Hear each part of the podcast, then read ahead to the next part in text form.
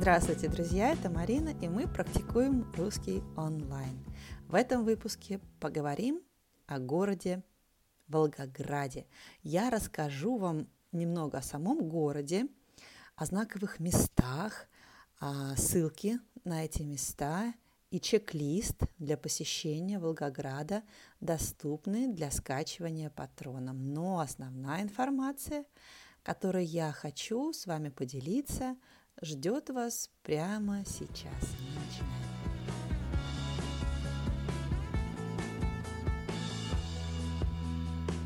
Наверняка вы слышали такое название города Волгоград. А в 2018 году здесь проводились матчи чемпионата мира по футболу. А вообще это город-герой. И он известен всему миру как Сталинград – и основан он был в 1589 году, то есть э, больше 300 лет тому назад, и назывался тогда Царицын. А Сталинградом он стал называться после революции в Российской империи, когда был установлен правящий коммунистический режим.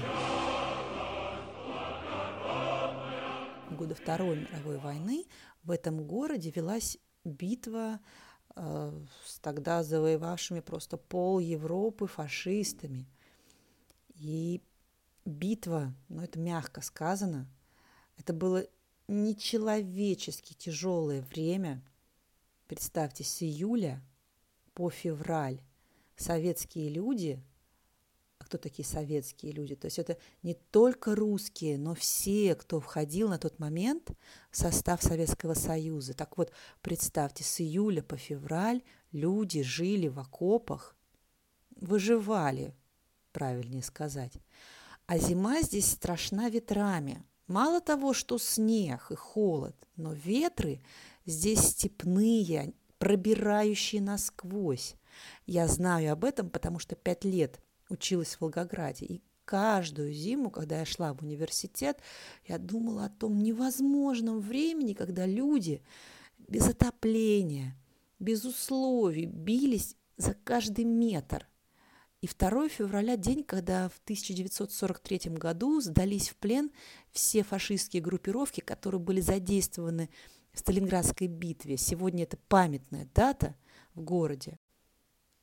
Моя бабушка мне рассказывала о том, как она была в марте в этом городе ребенком. Ну как была в городе? По ее словам, города не было. Были остатки пепла, руины осаждаемых более полугода зданий. На набережной города были, был специально сохранен дом, а, его восстановили – но вот стену оставили и не стали реставрировать. И вот эта стена, она изранена снарядами. В ней дыры от пуль. Я включила в чек-лист этот дом для путешественников, называется он Дом Павлова. Неподалеку есть музей «Панорама». Если вас интересует история города, то обязательно посетите этот музей. Он очень информативный и современный. Еще один памятник, который я рекомендую посетить не только любителям истории, это Мамаев курган. Если не интересна история, приезжайте сюда вечером. Здесь потрясающий вид на город, свет, деревья, неповторимая атмосфера. А для знатоков истории днем открыты к посещению монументальные памятники. Они настолько впечатляют даже тех, кто не знает истории России. Это место, где каждый клочок земли был пропитан кровью солдат. Здесь стоит потрясающий памятник. Визитная карточка города-героя Мать Родина – это здесь. Это высокая статуя, а ее лицо искажено болью и решимостью. В одной руке у нее меч, и он направлен вверх, а другая рука зовет за собой. Сюда приезжают люди со всей России, ближайших стран – Здесь братские могилы тех, кто тогда защищал Сталинград. И на мемориале списки сотнями тысяч фамилий тех, кто погиб здесь. Друзья, тема грустная, но важная. Надеюсь, вы еще со мной. Потому что теперь я расскажу вам о реалиях сегодняшнего Волгограда. Но в свой чек-лист для посещения я не могла не включить эти знаковые места. Итак, это дом Павлова, музей «Панорама», Мамаев курган и Мать Родина. Сегодня Волгоград активно развивается. Здесь есть промышленные, сельскохозяйственные предприятия, но нам, как туристам, интересен именно центр города. Есть так называемая аллея героев в честь тех, кто погиб во время Сталинградской битвы. И это место встречи для волгоградцев. Например, можно договориться о встрече так. Где встречаемся? На аллее или у фонтана? Фонтан тоже находится на аллее, но ближе к набережной реки. Итак, аллея героев примыкает к набережной с фонтаном. Это место очень живописное. И здесь очень много кафе, ресторанов. Жизнь здесь кипит даже за полночь.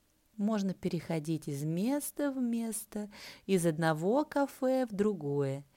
И отдельная достопримечательность – волгоградские девчонки. Они нереально стильные и красивые.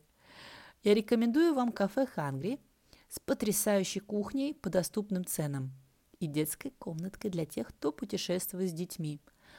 А еще ресторан «Маруся», там качественная и проверенная временем континентальная кухня по очень демократичным ценам. Итак, гуляем по набережной, отдыхаем здесь же. Рядом вы обязательно увидите необычное по архитектуре здание бывшего речного порта. Обязательно загляните туда – там гастрономический и дизайнерский рай, а еще интерактивный музей с историей этого здания. Финальное местечко для посещения – это центральный парк с колесом обозрения. Обязательно посетите этот аттракцион. Вы увидите город во всей красоте и огромную реку Волгу с мостом через нее. Если путешествуете летом – то рекомендую проехать на противоположный берег и там искупаться в Волге на специально оборудованном пляже. Вот так я бы описала ключевые места в городе Волгоград. Приезжайте и убедитесь сами в правильности моих слов. Ссылки со всеми местами в PDF-листах. Там же чек-листы для путешественников. И мой совет. Одним днем сложно увидеть то, что я перечислила – если вы приезжаете летом. Столбик термометра повышается порой выше 40 градусов, и днем очень сложно путешествовать под палящим солнцем. Планируйте свой распорядок, исходя из погодных условий. Три дня – очень хороший срок для комфортного посещения, как мне кажется. Вот кратко все, что я хотела вам рассказать. Чек-лист интересных мест – PDF доступен патронам и спонсорам. Спасибо, что изучаете русский язык со мной. До новых встреч, друзья!